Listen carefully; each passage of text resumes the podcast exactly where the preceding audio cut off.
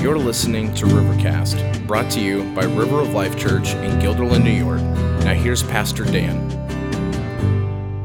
So, uh, as we do continue on with our, our messages out of the Minor Prophets, I will confess to you, these have been challenging for, for both Sean and I to, to do. As you can imagine, if you've read them, there, there's a lot of, a lot of stuff to talk about and a lot of, a lot of places to go. Um, so hopefully you've been able to draw something out of these that would help your, your walk, as I said. So with Zephaniah, a pretty small book. Most of us probably haven't even heard of it if we haven't memorized that book of the Bible song. Um, it's not very prominent. There's nothing striking about it. Uh, and Zephaniah himself is a pretty, you know, mundane character. The, uh, the historical context for two seconds here, just to give you an idea. It's near the southern, or it's near the end of the southern kingdom, and chronologically, uh, the kingdom of Judah, that would be the one that lasted longer. Um, in verse 1, actually, he puts himself within the reign of King Josiah, which was around 40 years before that kingdom fell. And it, he would be concurrent with about the beginning of Jeremiah's ministry, if that's something that connects with you. And actually, probably right at the same time as Habakkuk, who Sean preached about last week. Um, so that's kind of the, the historical context of that. His name itself means the Lord hides, or uh, the Lord uh, shelters, that kind of thing. And this book happens to be a collection of his poetry. Many of the, uh, many of the prophets, what we have from them is poetry that they wrote. For some reason, that's the way God chose to communicate it. Doesn't sink in with my brain, but that's, that's the story. If that's your thing, then poetry is here in the Bible for you, too. So, to give you a quick overview of what the book's about, pretty simple here.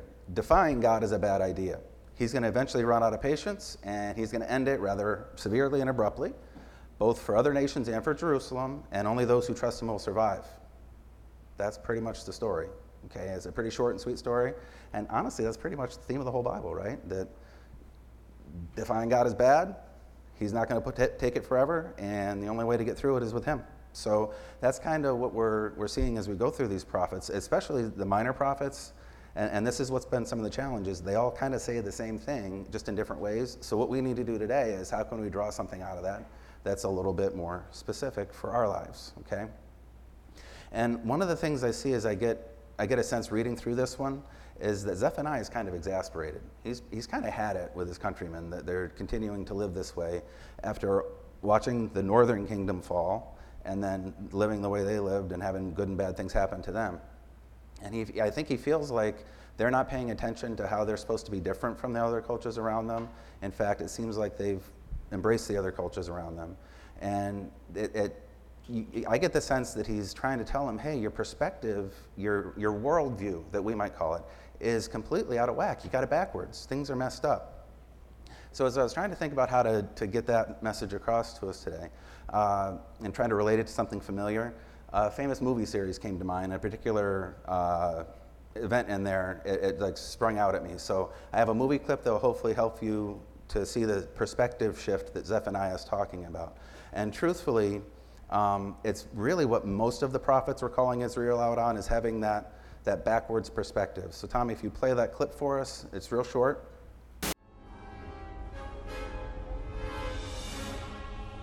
I have failed you, Anakin. I have failed you. I should have known the Jedi were plotting to take over. Anakin, Chancellor Palpatine is evil! From my point of view, the Jedi are evil. Well, then you are lost! So, in that clip, I don't know if you could hear it or not, uh, it's Obi-Wan and Anakin arguing about, you know, that was the end of their time together, um, arguing about uh, stuff, and Anakin comes out with, from my perspective, the Jedi are evil. Okay. Now, do I have to give a spoiler alert on 40-year-old movies? Is this okay? Are we all right? I do. Okay. Um, the you know here it is that you, you have uh, a guy who was supposed to be like the chosen one to fix everything, and had been trained up in the right way, and then he had some fears in his heart, and the emperor took him and twisted him and lied to him and all of a sudden, we went from cute little pod racer boy who has that cute little crush on the princess to Darth Vader. Right? And this guy's trying to kill everybody. Okay, so things got flip flopped in a hurry on that. And, and that's kind of what happened with Israel, too. They had all the right training, and all of a sudden, boom, the cultures around them, they fell for it, and now they're, they're living backwards. So, what I want to do is use Zephaniah to examine us, our worldviews. How do we look at life? And where are we backwards? Right? We want to make sure that we're not believing the lies that'll take us away from the truth that I mentioned earlier, the very simple truth defying God is a bad idea. He's not going to put up with it forever. And the only way to get through it is to trust in Him. That, that's really what we, that's the worldview we need to have as Christians. If we're trying to follow Jesus, that's how things work. And if you don't have that in place, if you're backwards somewhere, you're going to struggle. Okay, so, so that, that's what I want to talk about today. So there's a couple of lies, I think, specifically that you can pull out of the, the verses from Zephaniah that are, are pretty common that, that we would be encountering. And the first one is, is um, very, I, I, think you'll see both of these very common, uh, common thoughts that people would have. You know, it's not really that bad. God doesn't really care so much about that. It, a little thing. It's okay. Anyway, look what everyone else is doing, right? Look at that guy. Look, he, I'm not a murderer, right? That stuff. And he's got bigger things to worry about.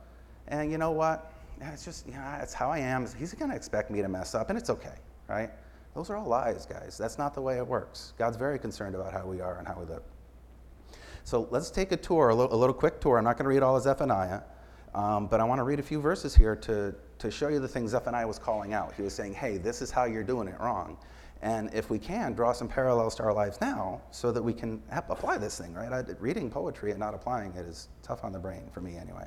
Um, so let, us try to see, see what's going on here. So in verse 4 through, verses 4 through 6, this is, uh, this is what Zephaniah says, and, and we can take from that the, uh, how, to, how to apply it to our lives. In verse 4, he says, I will stretch out my hand against Judah and against all the inhabitants of Jerusalem, and I will cut off from this place the remnant of Baal and the name of the idolatrous priests, along with the, along with the priests, those who bow down on the roofs of, of, the, on the roofs to the host of heavens, those who bow down and swear to the Lord and yet swear to Milcom those who have turned back from following the Lord and who not seek the Lord or inquire of him. So, what I, I believe here um, Zephaniah is calling out is, is, a you know worship of false gods, obviously Baal and all those guys. So here in America today, we probably don't find anyone worshiping Baal. I wouldn't think. I guess there might be some fringes here and there doing stuff like that, but generally speaking, um, that's not the culture we live in. So where are our false gods? Where are the where are the ways that we you know spiritually seek after uh, satisfaction, authority, our, our wisdom in life, all that stuff that aren't Jesus. And there are a lot of false prophets and false religions out there. When you put it in that framework, it's pretty easy to, to see that that's the case. Um, some of those false prophets and false religions would look like Christians, you know, and those, those would be, we've talked about some of those here, and some that clearly are not, it's completely separate. So when you're looking at this stuff, how do you know if you're believing a lie, all those things, if it's not that bad, it's okay, or if you're following the truth? And honestly, guys, that's why God gave us this. So we would know what the truth and what's a lie, right? He gave us the word. And it's one of the Holy Spirit's jobs to help us remember what's in there um, and understand it if we don't quite understand. Okay, so if, if you're following after a religion of some sort, whether it's here at River, following Jesus, or, or some other place, you know, following whatever you think you're following, you have to have some way to know what's true or false. And, and from our understanding, the, the Bible is God's word, and that's how we can tell. If things don't line up with that, then you got a problem. And I'll say this too, on a little bit of a side note if, if people are bringing new revelations that aren't in the scripture, I can't guarantee anything really in life, but I'm going to go out on a limb and say that's probably false. Right? God has made it clear in His scripture that we've got all we need for life and godliness here in the Bible. So um, if you're in that realm following after things that appear Christian, you got to look at the, the scriptures to see if it's true. And really, what's tough to spot is those that look a lot like the truth, okay, and are only wrong a little bit, those are tough to pick out. And, and you might find yourself in a place where you're not sure. Um, so you really need to check out the word, follow, you know, follow along with what they're saying and figure that out. And frankly, you have to look at their lives as well. It's not, um, what people say isn't the only thing that that matters, right? The way they live matters. In Matthew 7, Jesus specifically warned us about that, warned us about false prophets and to check out the, the way they live. The fruit, we'll know them by their fruits. That's where that, that phrase comes from. And if those who tell you how to live contradict Scripture, that's false. It's not right. Um, and I, am not talking about an occasional goof, of course. People, we all fall, we sin, things happen. I'm talking about lifestyle, um, you know, intentional living, certain ways like that a, a good analogy for you. I, I try to, when I'm talking about that, I try to tell people if you're surprised by that behavior from that person, that's probably oops, right? If that's the way they are, that's an issue. You know, football season starting up, and if you are following a team and you have a player on that team that you like, and uh, like let's say a wide receiver or something like that, and he catches every pass but drops one, yeah, all right, that's that happens, right? But if the guy can't catch anything, that's it. He's got to go, right? If he never catches a pass, why is he there? So if if uh, uh, someone's you're following someone and he's constantly dropping the ball, there's probably something wrong, right? If he drops one, we sin, things happen. We, we hopefully have some understanding, some grace. But you know, if you're trying to follow after uh, Jesus, really, so we should be following, right? But if you're following after a, a false religion, you'll know it when they keep dropping the ball. Is my point.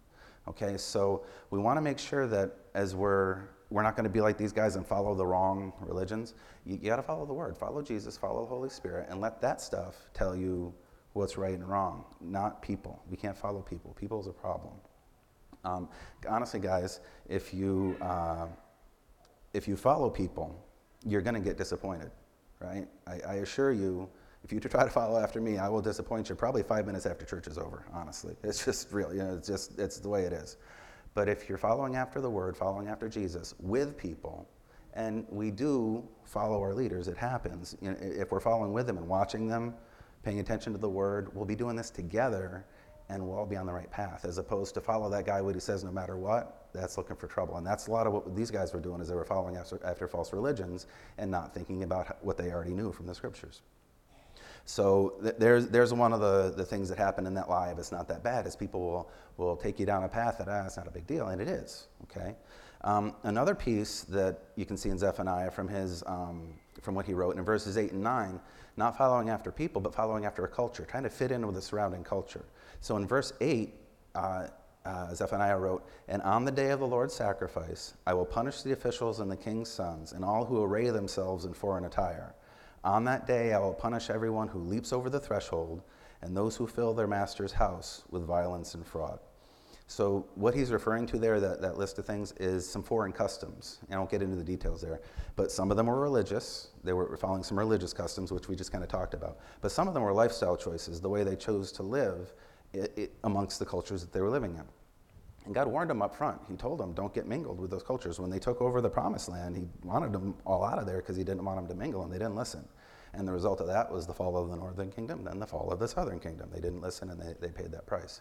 Um, so the religious stuff we dealt with, but the lifestyle stuff, this is the other part of that lie of, ah, it's not so bad. And this is probably more insidious. Okay, this can get tough.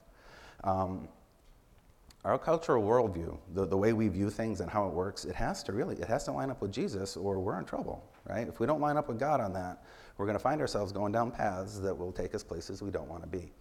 Um, so that's what you have to ask yourself is how much of the way I've chosen to live and, and view the world lines up with God, and how much has been pulled away by the culture around us. We need to be honest with ourselves about that. It happens. The culture tugs on us and pulls us different ways, and we don't even know it. We don't think about it because that's the way we were raised. That's the way we grew up, and, and you have to you have to consider that. If you don't consider it, you're just going to fall into those traps.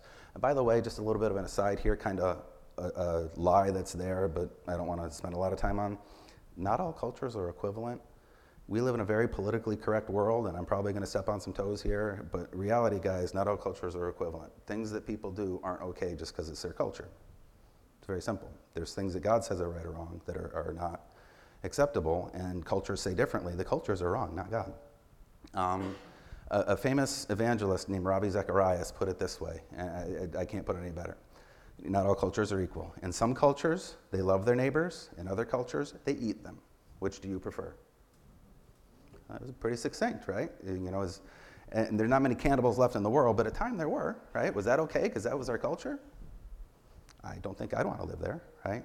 Now you take that into today's world, there's cultures that say X, Y, and Z are okay, or, or this is the way we live, and it's not what the word says. It's that simple. Um, and honestly, we're being fed some lies by the culture around us that cultures are equivalent. There are cultures that um, are, are praised as wonderful that wives are property. Women can't go out of the house without permission from their husband or father or whatever, and they need a male to accompany them. That's not the way the scripture teaches. Wives are not property, guys, right? In those, in those same cultures, homosexuals are thrown off of roofs because they're bad. And the people that promote those cultures have the nerve to call Christians intolerant. Just want to point that out to you that not all cultures are equivalent, and we shouldn't look at it that way. And we shouldn't let those cultures feed into the way we think. We need to let the word feed into the way we think. So, back to how we take, uh, there was my detour. Back to how we take the, the culture around us and how we uh, you know, get our, our lifestyle sorted out. You got some serious stuff. There's big issues in life that we all consider. You got philosophical, political stuff, personal things like you know, your sexuality, the way you relate to people, the way your personality you know, connects with the world, stuff like that. Um, you've got some mundane things that we have to consider. You have things like your house, your job, finances, stuff like that, just everyday living. And then we've got stuff that seems minuscule, like entertainment choices or just pastimes, hobbies, things like that, what movies or books we're going to pay attention to, music, stuff like that. I would say in those bigger things, most of us probably won't get drawn away by the culture, probably, you know, especially if we're trying to follow Jesus, if, that, if that's your intention. There's some landmines you can step on, especially if you're. Um, you're, you're haven't thought about it, or you if you're young and inexperienced and haven't really you know spent a lot of time thinking about who Jesus is, just kind of going with the flow, or if perhaps your flesh is particularly weak in certain areas, you might not think that through. That, that, that's possible. But generally speaking, big decisions, we take a step and stop and say, all right, let me think this through. So most of the time, with those things, you're probably not going to be drawn away by culture if you have the desire to follow Jesus. But you know, you, you got to think about it certainly. Um, the, the mundane stuff, I, I, I got a feeling for most of us, if we got real with ourselves, we often don't put God in the middle of that. Um, you know, there's, there's some places where, you know, I, I, talked about like houses, jobs, finances, stuff like that. Um, you know, those things do matter to God. It's a, it might be a newsflash to you. You might, not, you might not realize that. But God does care about the way we go about our business, the way we work, the way we use our money. He does care. Um, you know, the, the, the Bible's very clear. He expects us, expects us to have integrity at work. He expects us to give an honest day's work for an honest day's pay. Um, we should do that. Uh, in um, Proverbs, the ant is praised for being wise and planning up and storing away. You know, taking care of your finances is a good idea. It, it, it's the way God wants you to do things. So we can't just blow that off. And, and it, that's a place where we might find ourselves doing that. We might find ourselves just kind of doing what everybody else does and not thinking about it but we need to let the word speak to those things. Okay, that, that's, that's important that we not ignore that. And then um, when we get down into like the, the minuscule little things, entertainment, things like that, guys, he cares where our minds go. Okay, it, it is important that we um, do consider the types of things we do to pass our time. And I'm not going to, you know, tell you what to do. I'm just telling you to think about it. Right? There, there's a lot of room to be in different places and different uh, perspectives and, and the way we approach things as, as Christians. There's places that some of us will go that others aren't comfortable with, and, and that's not that's real. Okay, that, that's a real thing. But if you haven't considered the fact that God's riding along with you, right? Think about this. If you're if you're following Jesus, if you've surrendered to Him, His Holy Spirit lives in you, in your heart and your mind. What you see, He sees. What you hear, He hears. If you've not considered that, you should. That, that's my point in this, okay? Um, take care. Our minds are precious to the Lord. Our hearts and our minds, they are like, they're what He uh, uh, died for, right? That, that's how valuable they are to Jesus. He cares what goes in there. So, so take care. Think about it. Consider what you're going to put into your brain, what you're going to let your eyes see, your ears hear, and think about Jesus there. Okay? And, and that will help you to not follow after the culture that's taken us down some bad paths in those things. So those two ideas together, I think when you, when you look at that, it's really easy to see how our cultures would say, ah, it's not so bad, it's okay. And I think it, if we really kind of want to sum it up, and Zephaniah does for us, I'm going to read a verse to you in a second. I, I think it can be summed up pretty much in kind of a self-satisfied, I got this taken care of, I don't, you know, it's okay. God, God doesn't really mind if I do X, Y, and Z. And Zephaniah addresses that specifically in terms of how God's going to look at that in verse 12 of chapter 1. He says this, verse 12 At that time I will search Jerusalem with lamps, and I will punish the men who are complacent, those who say in their hearts, The Lord will not do good, nor will he do ill. God's not going to worry about that. that. Zephaniah is addressing that. God's not going to do anything about this. It's okay, right? That's not the way it is. God's going to punish the complacent people who say God's not going to care so much about that. So we need to not be that person, right? We don't want to be the one saying, ah, whatever. right? Don't fall for that lie. It does matter. Those things matter to God. Okay? So that, that's the first thing I saw in here that we could take, take out of it is, is God cares how we address things in our lives. Nothing is too small. He's there. Okay? The second lie, and this one is, we're all going to hopefully, I think, relate to this one. Hey, I got this. No problem. Got it covered. Okay? Everybody, every single person that ever lived starts in that mode. Newborns don't know they're there, but they are. Okay, they, knew, they do need help. They cry a lot and they want stuff. But it doesn't take long before that me do it, I, you know, I got this kind of thing takes over. And before kids walk, they're there, honestly, probably. The, and, and I, when I try to convey ideas, being a parent has really impacted me in terms of how I look at myself, how God sees me versus how I see my kids. It's really, especially when they're little, because they're so clueless, right? It really is, has given me such a view on how God sees us. So I use those illustrations a lot. Forgive me if I've used them before in, in preaching and stuff or teaching. But, um, you know, when we, I've seen so much how we relate to God, and we're such little children compared to Him, and I've got such, uh, it's impacted me so much, like I said, that, that it's, I can't help but use these illustrations because it, it tells such a story to me you know, that everyone that's been around a little kid has seen him, seen him say, "No, me do it. You know, leave me alone, let me do it," and then watch him fall down and do stupid things. Right? That's the way kids are. In fact, I, one, the, one of my favorite ways to consider this is, is my oldest son. I can I can call him out because one, he's not here, and two, he was only like eight or nine months old, so he doesn't matter anyway, right? When he was like like I said, eight or nine months, he wasn't walking yet, but he was starting to stand up. He's sitting on my lap, and he wanted to stand up. I'm like, okay, so I'm helping him and he's pushing my hands away. You're, you're going to fall. Pushing my hands away. You're going to fall. All right. Boom, he fell down. I, I didn't drop him on the floor like I did with some of my other kids sometimes. Directly on their head. Oh, sorry, David. Um, the, uh, you know, but he, she just fell on my lap. But it was such a picture to me. He couldn't stand. His legs were too weak, right? But he kept, he was going to do it. He was going to do it. And eventually, obviously, he did. And he needed that practice. You need to have that, that work. But it was so clear how much we do that to God. He's trying to hold us up because he knows we're going to fall. And we're pushing away. I got this. I got this. And that is by far one of the biggest lies. We don't got this, guys. We don't, right? There's this reality here that we cannot stand on our own without Jesus. That is a, it's a fatal error to, to think that way. In fact, it's not just fatal for this life, it's fatal for eternity. If we think we got this spiritually, we're done. It's not going to happen. So, how, let's look at Zephaniah. How do we look at, in our, in our approach to this, to, to, to living lives, how do we trust ourselves in, in God's way, right? How, how is it that we say, I got this, and push God out of the way, practically speaking, from what Zephaniah says? So, there's a couple really good examples in here. Uh, verses 10 through 13, I'm going to jump around a little bit in there. This is all in chapter 1, by the way, if I haven't said that so far. Um, chapter, verses 10 through 13, we see that trusting wealth is a bad idea. I mean, that, that's not rocket science. I think we all have a, a, grasp on that. But Zephaniah addresses it, God addresses it, so I'm going to address it so that we're not losing, you know, we're not missing something here.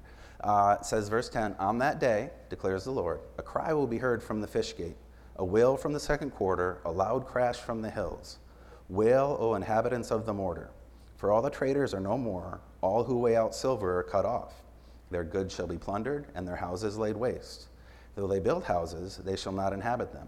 Though they plant vineyards, they shall not drink wine from them. So, that first couple of verses there, those are all places in Jerusalem the fish gate, the second quarter, the hills, the mortar. Those are all like known business districts, things from their time that they would have known who was talking about. It was like us saying Wall Street, okay, that, that kind of thing. So, those places are all falling apart in, in, in that day when, when God brings an end to things. And nothing, none of the things that they've done and built for themselves are going to matter anymore. We see the parable that Jesus tells about the man who builds up his silo to fill it full of grain. And God comes to him night, that night and says, You fool, your life is required of you right now. What is that going to do for you, right? So that we, have heard these things before, we know. But honestly, in our hearts, do we live that way? Okay, do we, do we really understand that the, the wealth that we are accumulating and gathering, does it make a difference? Um, I would say most of us, I, I, would hope most of us, don't have an attitude that our financial planning prowess, that we're so good at this, is going to make us right with God in an eternal sense. I mean, most people don't have that kind of perspective, I would think, but you know, I could be wrong. However, for the Jews of Zephaniah's day, um, it was mistakenly understood that wealth was a sign of God showing favor on your righteousness, that you were a good person, so you were wealthy. So Zephaniah had to address that. I, I, I, suppose there's some danger of that creeping into our view, worldview as well, but most of us have a little bit of sensitivity that bad people can get rich too, right? You know, in fact, a bulk of uh, very rich people have gotten there by means that are less than savory. So, um, you know, I, I, don't think we have that kind of thought in our worldview. Um, but it might creep in there, I don't know. Uh, there is, however, a very dangerous false teaching I just want to bring to your attention from the Christian world along these lines. Um, and I don't want, again, I'm not going to pick out on people, but there, there's the idea that since God loves us, He wants us to be wealthy and healthy, and that all you have to do is claim those promises in the Scripture, and riches and healing will follow. And that's a false teaching, guys. Um, that, and um, one of the problems and reasons I'm bringing it up is I've known personally it leading to many people with broken hearts and walking away from God because they feel like He doesn't love them anymore. And that's not the way that works. That's not the way God works at all. Um, the, and outside of those circles, that, that, that false teaching, that's been named the prosperity gospel. Um, people who teach that way wouldn't call themselves that, so you wouldn't find it in anything they say. But if you have at all a whiff of that kind of thing, of someone that you're reading or listening to, you should check it out. And I'm sure some quick research you can find out if that's the way they teach. And, and that's a false teaching. They're, they're basing a lot of things on a verse or two and ignoring a lot of other ones. And to, to their detriment, to the people following them detriment. So that's a place where the, the idea of wealth connecting to God may throw us off. And I want you to be aware of that, that that's not true. But I think for, for most of us, where we might mess this up and that I got this kind of thing with our wealth um, is our finances in this life, how things are, are working out for us. Many of us tend to plan things out, you know, dot our I's, cross our T's, we Dave Ramsey it up, we get everything all in order, okay? And what happens is we end up not relying on God to keep us um, where we need to be in life financially. Um, and uh, get me wrong, uh, uh, obviously, God, I said it earlier, God wants us to work productively. He wants us to, to um, work well for our employers, to provide for our families. That's all very spiritual, spiritually correct Christian things to do from the Word, right? Not a, not at all a mistake there. He wants us to plan financially. I, I mentioned earlier the ants; those things are all very true. Um, but what we have to do as we do all that is we need to remember that the source of all of that stuff is from the Lord. That God's in, working in all of that. If you're able to have a job, it's because He's helping you provide, right? If you're able to uh, uh, financially plan and take care of things that way, it's because He's provided you those things. And, and if you don't have that, that attitude of thankfulness and, and giving credit to Him, you're really taking it on yourself. You know, I got this. I did all this for myself. You, you should be thankful if you've planned and you have an emergency fund, and when things go wrong, you're able to deal with it. But the reason you did all that, hopefully you understand, is because God's giving you the wisdom. He's touching your life. He's helping you see what to do. There's a lot of people that don't do that, and they're not listening to what God said, right? So um, you, you, need to give um, God thanks for the, the, the wisdom you have. Give Him thanks for your job, even if it stinks, guys. I've been in some stinky jobs, but it put food on the table, right? And, and no, it's not fun and you want to get out of there as bad as possible. I understand that. But be thankful that you have a job and you have food and you have a house to live in and stuff like that. And, and if you've not had some of those things, you ought to share it with the folks around you to let them know what it really is like to be in need. I've never been in need. I've always had a house, I've always had food. I, you know, I, I can't say what it's like to not have that. If some of us here have been in that circumstance, those are good stories to share in a humble and gentle way to let people know that we've got it pretty good here in America, right? We're, we're doing okay in that sense. Um, so we need to be thankful for God for that. Give him the credit for the wisdom he gave you and the wisdom he gave Dave Ramsey, right? That I'm so glad guys like that exist that help us understand how to do things. But don't take it for granted. You don't got that. God is helping you through all that, right? And the other big part of the I got this lie that comes up, and this is really the heart of all of this, honestly, is that we're okay without needing God's input in our life in any way, that we just got everything covered. Um, and now moving to chapter 3 in Zephaniah. And here, as Zephaniah draws his book to a close, he starts really hitting pretty hard here. In verse, uh, chapter 3, verse 2, uh, Zephaniah writes this talk, talking she is, is, referring to Jerusalem, the, the entire city of Jerusalem. She listens to no voice, she accepts no correction. She does not trust in the Lord, she does not trust near, draw near to her God. Totally, I don't, I don't need you, I've got this, is what it boils down to. And that is really the source of all of our trouble when we don't connect with God correctly, is thinking, hey, I got this, I don't need you. When we're proud like that, when we think we don't need anything, especially spiritually, that's really what this is about. This isn't about what job I should take. This is about, is my heart right with God? When we take that, I don't need him attitude that I, I'm right as I am, that's the defiance that I was talking about earlier. You're defying God and you're bringing his wrath. That, that's, that's completely offensive to him. And it, you think about the parent child relationship, and, and some of you may have children that have defied you and said, I don't need you. And how painful that must be. I've not had that situation, but that, think about that, how painful that would be. You, you, many of you, uh, we've all seen movies where parent, kids have done that anyway. Nothing else, you've seen a movie where kids have you know, spit in their parents' face and walk away. And, and we are supposed to understand the pain that would bring, right? And how much worse is it doing that to our Creator, to the guy who died for us, right? That's just not cool. So that, that's, that, that's the issue here. And the, so some of the attitudes that, that sink in, and these are very cultural. These are very much in our culture today, real. I'm good enough as I am, right? Or I'm more good than bad. You know, I, have done, if, if, if we weighed out the scales, the good side would win. I, would be, I'm, I'm okay, that's good enough, right? That stance is the default setting, I think. One of those two is the default setting for everybody. Just like the me do it thing is the default setting, right? It's, it's all the way, it's the thank you, Adam and Eve, for falling and, and putting that in us. That's how we are, that, that we don't think we need God. Um, and it's, it's so utterly backwards, so utterly, completely not true. And in fact, we're not only unwilling to receive help, we don't even want it. We think we don't even need it. And, and that's, that's just the problem. That, that, and when we're at that point, just like Anakin, then we are lost, right? Now that's the Bible describes it that way. We're lost. We need to have that attitude turned around. Um, again, I was trying to think of a real life analogy here. Um, I, I, don't know if this works or not, but we'll give it a try. Imagine you're drowning, okay? Most of us in this room, if we were drowning, would not hesitate to grab that rope, the hand, the life preserver, whatever anyone threw us, we're happy to take it, okay? Uh, so that, that's, you know, pretty obvious. But what if you thought you could breathe underwater? I got this. I'll Harry Potter myself up and get some gills or something. We're good to go.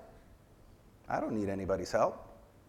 That's going to last until right about there. and then you're going to start gurgling and bubbling. And if you maintain that, I don't need help, I can breathe water, that's the end of you. Right? So that, that's, that, that would be my like physical analogy for the spiritual realm. If you feel like you can breathe water, you're going to drown. Right? That's what's going to happen. So if you don't spiritually realize you can't breathe water, it's Davy Jones locker for you, mate. You're done. Right? You're going to drown. You're not coming back. So that's what happens when we get that I got this attitude with God. If we never let go of that I got this, we're going to drown. And honestly, guys, the world would tell you you've got this. The devil would tell you you've got this. That's a very strong lie that people would have you believe. And like I said before, you don't got this. None of us do. I don't got this either, right? We need Jesus. If you don't have that reality perk up in your brain, it's trouble. So here's what Zephaniah says. Here's what God says through Zephaniah to those who do get this. This is the result of getting that, that I don't got it and I need help in, in verse 3, chapter 7, and then jump into 11, this is how God responds to those. And this actually, this was something that struck me. I'd never thought about this this way before. This verse, one of these verses popped out at me really, really powerfully. Verse 7, it says, I said, this is God speaking, I said, Surely you will fear me, you will accept correction. Then your dwelling would not be cut off according to all that I've appointed against you. Pretty normal. If you, you know, repent, I'll give you, I'll take care of you kind of thing. But then jumping down to verse 11, this is what struck, struck me pretty strongly here. On that day you shall not be put to shame because of the deeds by which you have rebelled against me. For then I will remove from your midst your proudly exultant ones, and you shall no longer be haughty in my holy mountain, but I will leave in your midst a people humble and lowly. Verse 11 there really stood out to me. The people who feared the Lord and, and accepted the correction and repented, they were not held to the same account as the proud people, even though they had rebelled, right? I mean, this, this is not a new idea, but it just, he, he, he flat out said it. You shall not be put to shame because of the deeds by which you have rebelled against me. I know you sinned. I know you rebelled. but I'm not going to hold you to account because you accepted correction. You accepted the fact that you weren't right and you needed to be fixed. Okay, that, that's the gospel, guys. We're going to sin. He knows that. See, God's not looking for, for, for, perfection. That's one of the things that we have to realize. Um, and a lot of people that are, are starting to walk towards Jesus can, and, and we as, as people who are following Jesus might give off this aura, so watch yourself, right? We try to get our act together and live like God wants us to, and I'll address that in a minute. And that's a good thing to do. But we're going to fall and we're not going to be perfect. And we need to make sure, as people who are following Jesus, we let it be known that we know we're not perfect and that we fall. Because those who are coming up along the way that don't know Jesus yet and are trying to might see us as trying to be perfect as the way that we get to know God. And that's not right.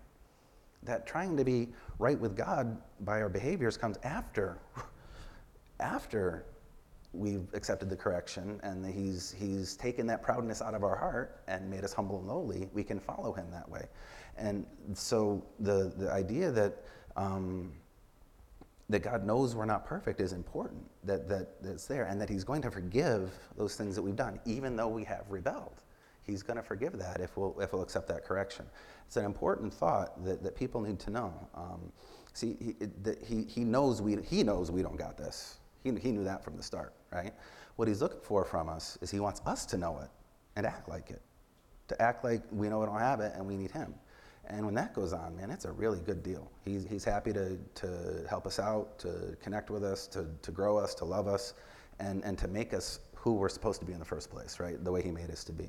So, as Zephaniah does, I urge you to take God seriously in this stuff. That, that when you're considering how to live, consider God it is a big deal. He does care, right? And when you're living your life, understand the world's talking to you too. And, and you know, with a grain of salt, listen, right? There, the world has some okay things to say. You can learn things, but not spiritually, right? You got you to be listening to God with those things. And I, I, I, think when we look at the, the things that God expresses himself about living, living after him, you know, I was just talking about, about trying to live to please him. Um, one of the things that I feel like happens, they like one or two things is the typical response for most people when they start thinking about like God's commandments and how, how He's expressed in the Bible that we should live. Um, one or two feelings is probably the norm. One is either here's a checklist for how I can please God and make myself right with Him, or the other is probably something like, oh, I, I can't do all that. How am I supposed to do that? He's just a killjoy. He's killing me, right? One of those two things is probably the the natural feeling that we get when we read the scriptures about how God wants us to live. And they're both, they both have a kernel of truth in them, but they're both completely drastically wrong. Neither of those is the way to, to look at this. The kernels of truth in there would be this yes, it does please God, please God when we obey Him. That's a good idea to do, right? And yes, it is a burden we could never bear. We can never do all that. Those are true. Where those ideas miss the boat is that it's not obedience that makes us right with God, because we have plenty of disobedience mixed in there with it. It's an impure mix and it's no good for anything, right? And then the other part of that is that God wants to bear that burden for us. That, that's where the other part of that misses the boat. See, God's commands are not intended to burden us, to kill our joy. In fact, that's, that's the glory of the gospel message. He bears the burden that we can't so that we can live and have joy. That's what the gospel is all about.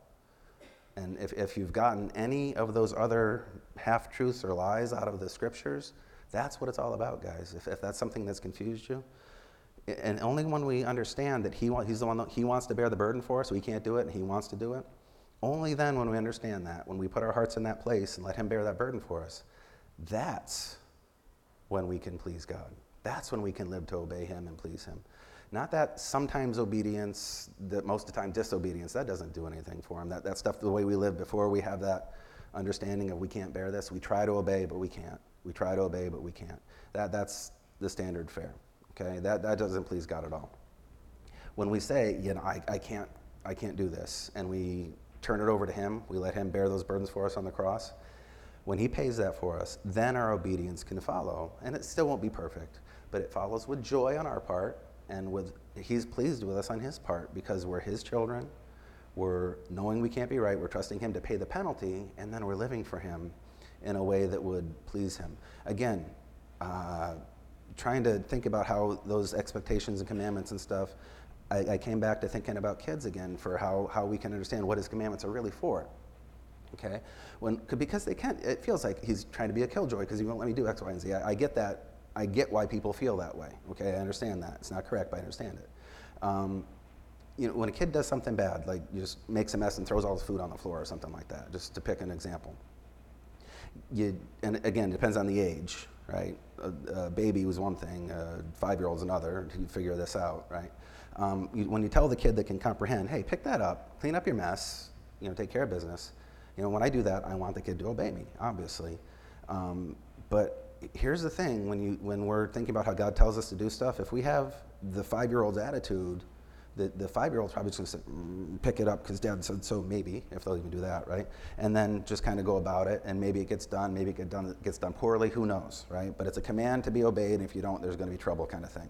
That's not what god wants from us right? And when, when i'm doing that with my kids i don't want them just to see it as do it because i said so right? And i of course told myself that i would never say that and I can't count the number of times I have. So you know, you, you do use that kind of thing, um, but that's really not what I want to um, want to convey to the child when that happens. What I want them to do is understand that was a bad idea. Don't make a mess. You've wasted food. Someone's got to clean that up, and you're not going to do a good job, so someone's going to have to clean up after you anyway, right? And it's just not the way to live. It's just foolish and wasteful and, and silly. So, what I want that child to recognize is that's not something to do because it's just a bad idea and it messes up your life and our lives and stop it, right? Just let's not do that. So, when we look at the way that God tells us to do things, it's almost the same way, maybe even the same way.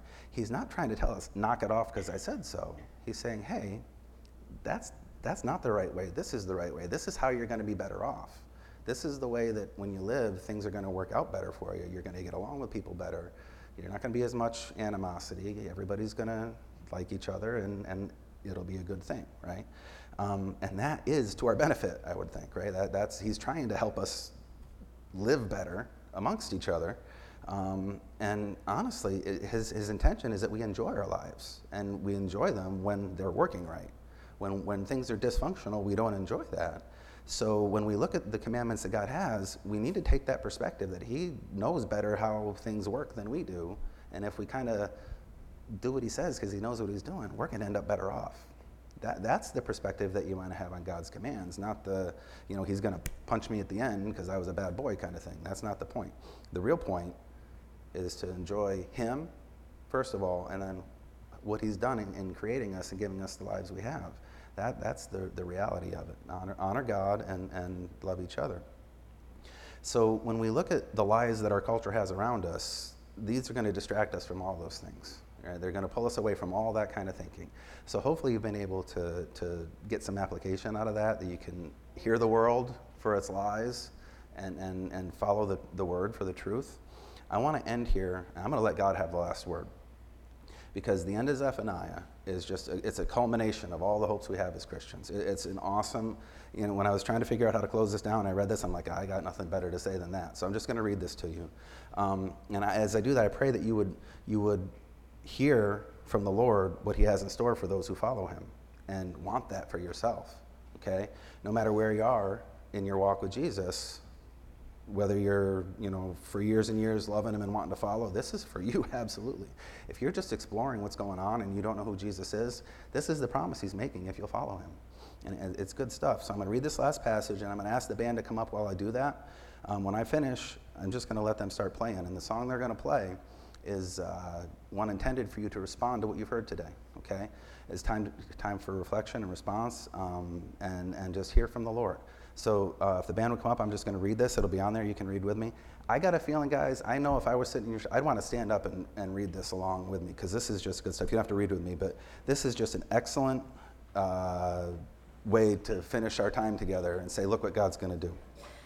Starts in verse 14 of chapter 3. Sing aloud, O daughter of Zion. Shout, O Israel. Rejoice and exult with all your heart, O daughter of Jerusalem. The Lord has taken away the judgments against you, He has cleared away your enemies. The King of Israel, the Lord, is in your midst. You shall never again fear evil. On that day it shall be said to Jerusalem, Fear not, O Zion. Let not your hands grow weak. The Lord your God is in your midst, a mighty one who will save. He will rejoice over you with gladness. He will quiet you by his love. He will exult over you with loud singing. I will gather those of you who mourn for the festival, so that you will no longer suffer reproach. Behold, at that time I will deal with all your oppressors. I will save the lame and gather the outcast, and I will change their shame into praise and renown in all the earth. At that time I will bring you in. At that time I will gather you together. For I will make you renowned and praised among all the peoples of the earth when I restore your fortune before your eyes, says the Lord. Amen. Thanks for listening to Rivercast, brought to you by River of Life Church in Guilderland, New York. Visit us on Sundays at 10 a.m. or online at riveralbany.com.